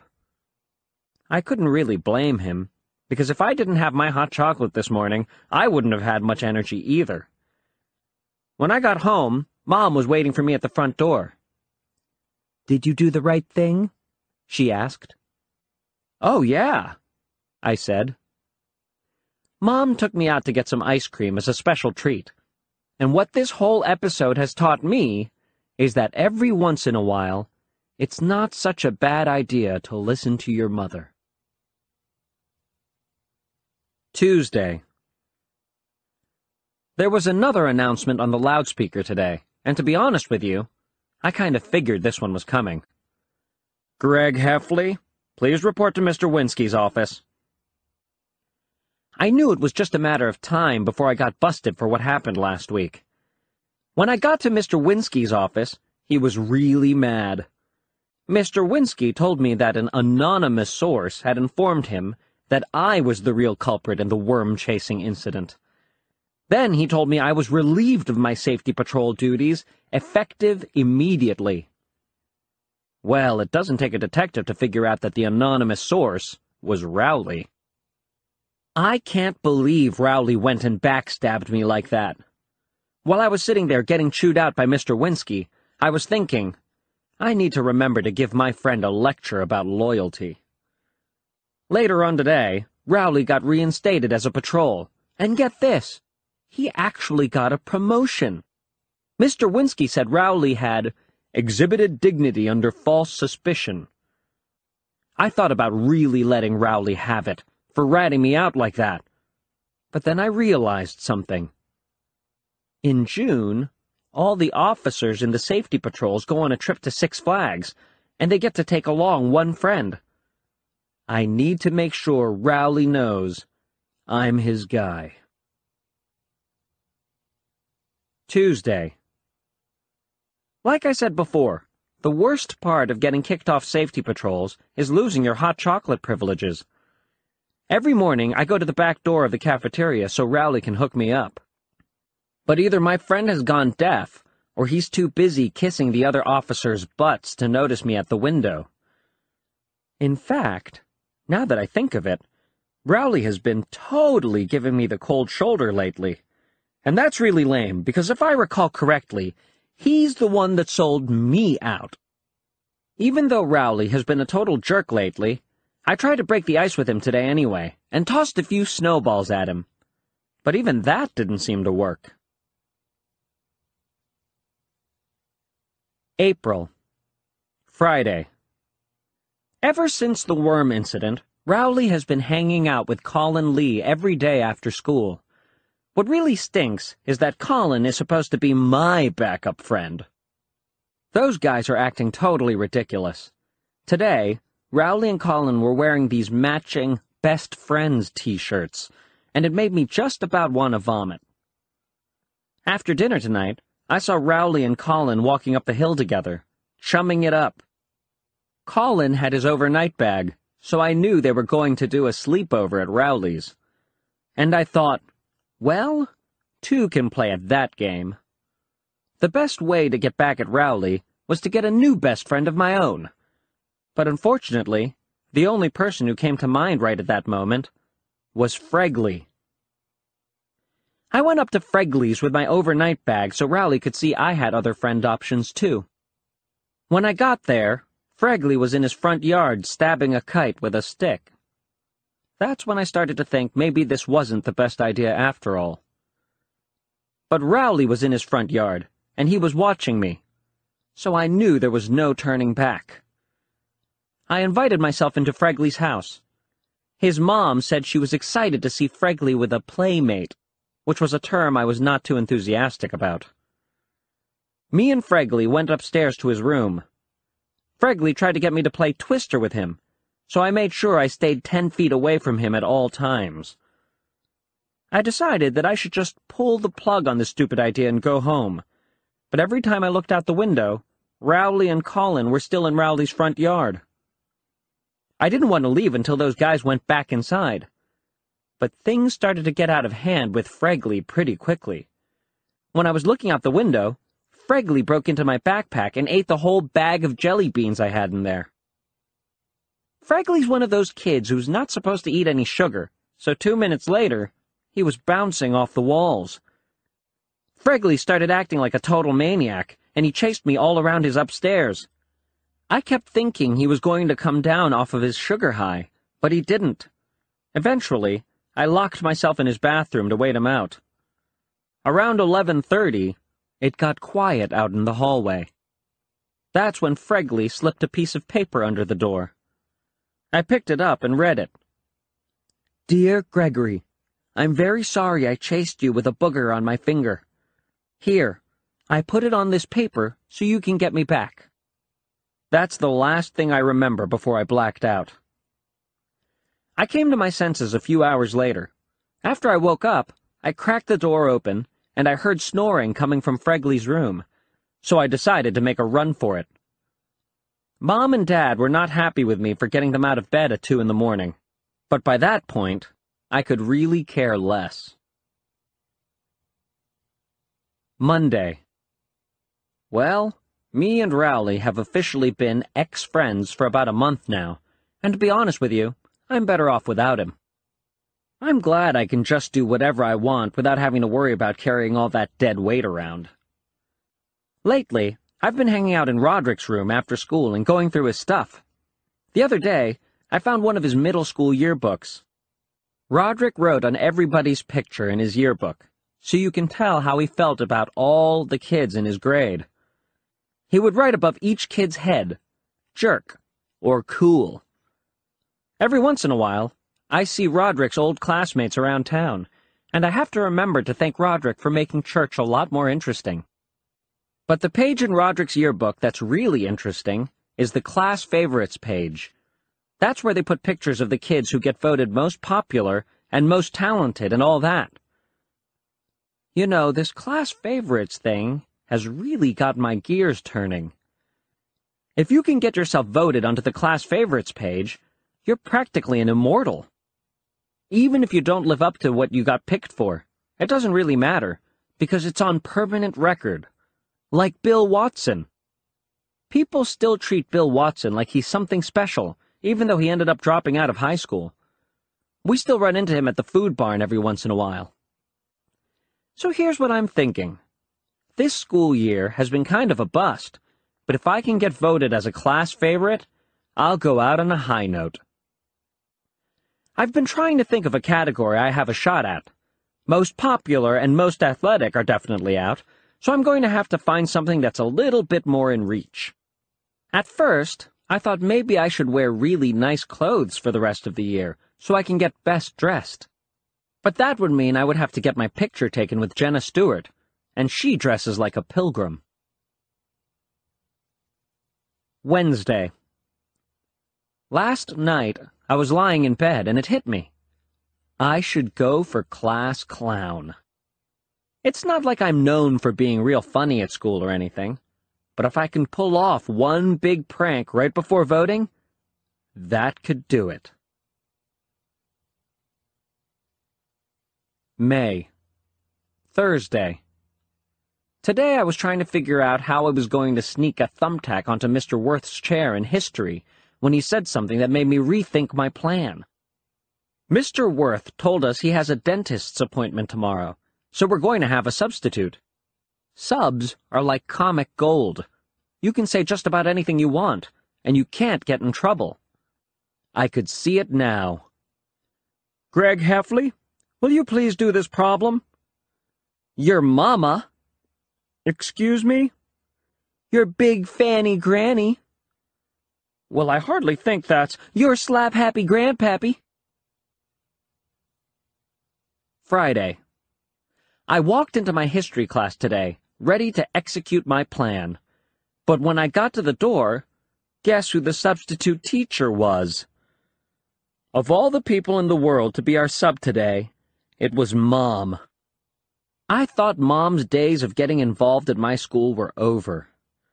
She used to be one of those parents who came in to help out in the classroom, but that all changed after Mom volunteered to be a chaperone for our field trip to the zoo when I was in third grade. Mom had prepared all sorts of material to help us kids appreciate the different exhibits, but all anyone wanted to do was watch animals go to the bathroom. Anyway, Mom totally foiled my plan to win class clown. I'm just lucky there's not a category called Biggest Mama's Boy, because after today, I'd win that one in a landslide. She actually brought me my lunch. Wednesday. The school paper came out again today. I quit my job as school cartoonist after Creighton the Curious Student came out, and I didn't really care who they picked to replace me. But everyone was laughing at the comics page at lunch, so I picked up a copy to see what was so funny. And when I opened it up, I couldn't believe my eyes. It was Zoo-wee Mama. And of course, Mr. Ira didn't change a single word of Rowley's strip. Zoo-wee Mama by Rowley Jefferson. Hey, beautiful lady, do you want to go on a date with me? I am not a lady. I am just one of those dogs with long hair, so no thanks to that date. Zoo-wee, Mama! So now Rowley's getting all the fame that was supposed to be mine. Even the teachers are kissing Rowley's butt. I almost lost my lunch when Mr. Worth dropped his chalk in history class and said, Zoo-wee, Mama! Monday. This Zoo-wee Mama thing has really got me worked up. Rowley is getting all the credit for a comic that we came up with together. I figured the least he could do was put my name on the strip as the co-creator. So I went up to Rowley after school and told him that's what he was going to have to do. But Rowley said, Zoo-wee Mama was all his idea, and that I didn't have anything to do with it. I guess we must have been talking pretty loud, because the next thing you knew, we attracted a crowd. The kids at my school are always itching to see a fight. Me and Rowley tried to walk away, but those guys weren't going to let us go until they saw us throw some punches. I've never been in a real fight before, so I didn't know how I was supposed to stand or hold my fists or anything. And you could tell Rowley didn't know what he was doing either, because he just started prancing around like a leprechaun. I was pretty sure I could take Rowley in a fight, but the thing that made me nervous was the fact that Rowley takes karate. I don't know what kind of hocus pocus they teach in Rowley's karate classes, but the last thing I needed was for him to lay me out right there on the blacktop. Before Mia Rowley made a move, there was a screeching sound in the school parking lot. A bunch of teenagers had stopped their pickup truck, and they started piling out. I was just happy that everyone's attention was on the teenagers instead of me and Rowley, but all the other kids took off when the teenagers started heading our way. And then I realized that these teenagers looked awfully familiar. That's when it hit me. These were the same guys who chased me and Rowley around on Halloween night, and they had finally caught up with us. But before we could make a run for it, we had our arms pinned behind our backs. Those guys wanted to teach us a lesson for taunting them on Halloween night, and they started arguing over what they should do with us. But to be honest with you, I was more concerned about something else. The cheese was only a few feet from where we were standing on the blacktop, and it was looking nastier than ever. The big teenager must have caught my eye, because the next thing I knew, he was looking at the cheese, too. And I guess that gave him the idea he was looking for. Rowley got singled out first. The big kid grabbed Rowley and dragged him over to the cheese. Now, I don't want to say exactly what happened next, because if Rowley ever tries to run for president and someone finds out what these guys made him do, he won't have a chance. So I'll put it to you this way. They made Rowley E-A-T the cheese. I knew they were going to make me do it, too. I started to panic, because I knew I wasn't going to be able to fight my way out of this situation. So I did some fast talking instead. I said, I would, but I'm allergic to dairy. And believe it or not, it actually worked. You're lucky, punk. I know, I know. I guess the teenagers were satisfied they had made their point, because after they made Rowley finish off the rest of the cheese, they let us go. They got back in their truck and took off down the road. Me and Rowley walked home together but neither one of us really said anything on the way back. I thought about mentioning to Rowley that maybe he could have pulled out a couple of his karate moves back there, but something told me to hold off on that thought for right now. Tuesday. At school today, the teachers let us outside after lunch. It took about five seconds for someone to realize the cheese was missing from its spot on the blacktop. Everybody crowded around to look at where the cheese used to be. Nobody could believe it was actually gone. People started coming up with these crazy theories about what happened to it. Somebody said that maybe the cheese grew legs and walked away.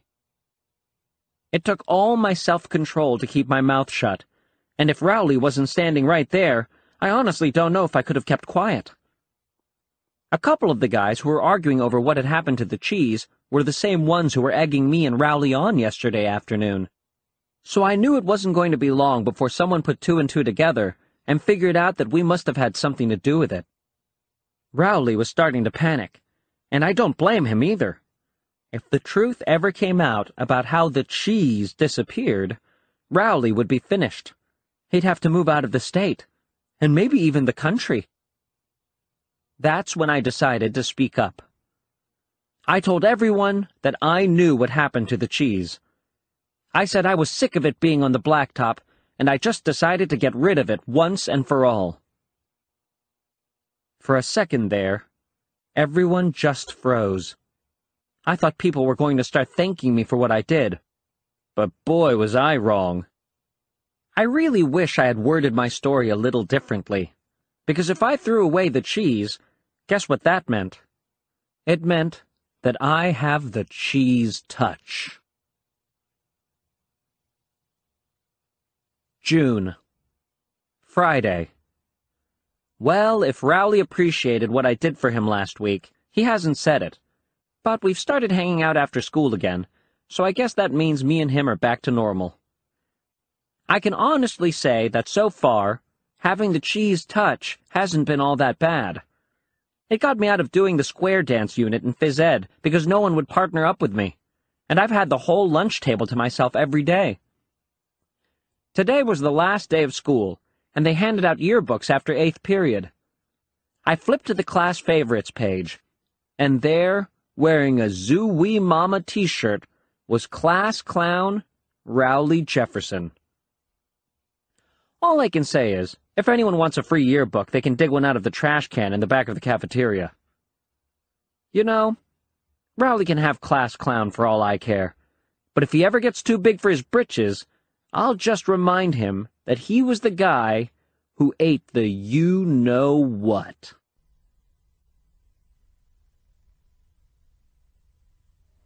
The End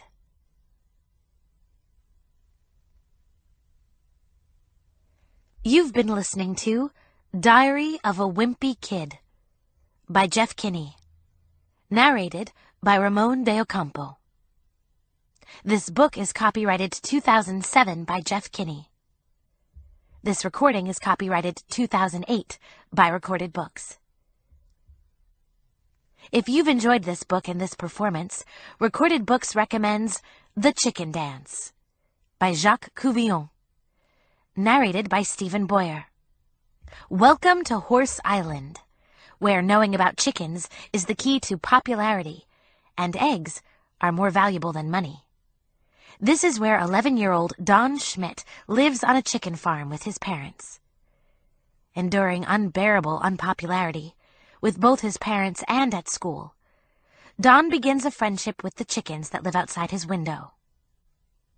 One day, when he enters a local chicken judging contest, he becomes the youngest person in history ever to win. This spurs a dramatic chain of events that makes Don the most popular kid in town. But it also leads him to discover that his parents have been hiding family secrets. Jacques Couvillon has created an unforgettable story with a character who is charming, sincere, and just plain funny. You'll find a wide selection of titles in the Recorded Books catalog, including bestsellers, mysteries, classics, histories, and more. Call us toll free or log on to www.recordedbooks.com to learn about our latest releases and special offers, order another recorded book, or to read author interviews and narrator profiles. Don't forget to ask about easy 30-day rentals by mail and thank you for being a recorded books reader.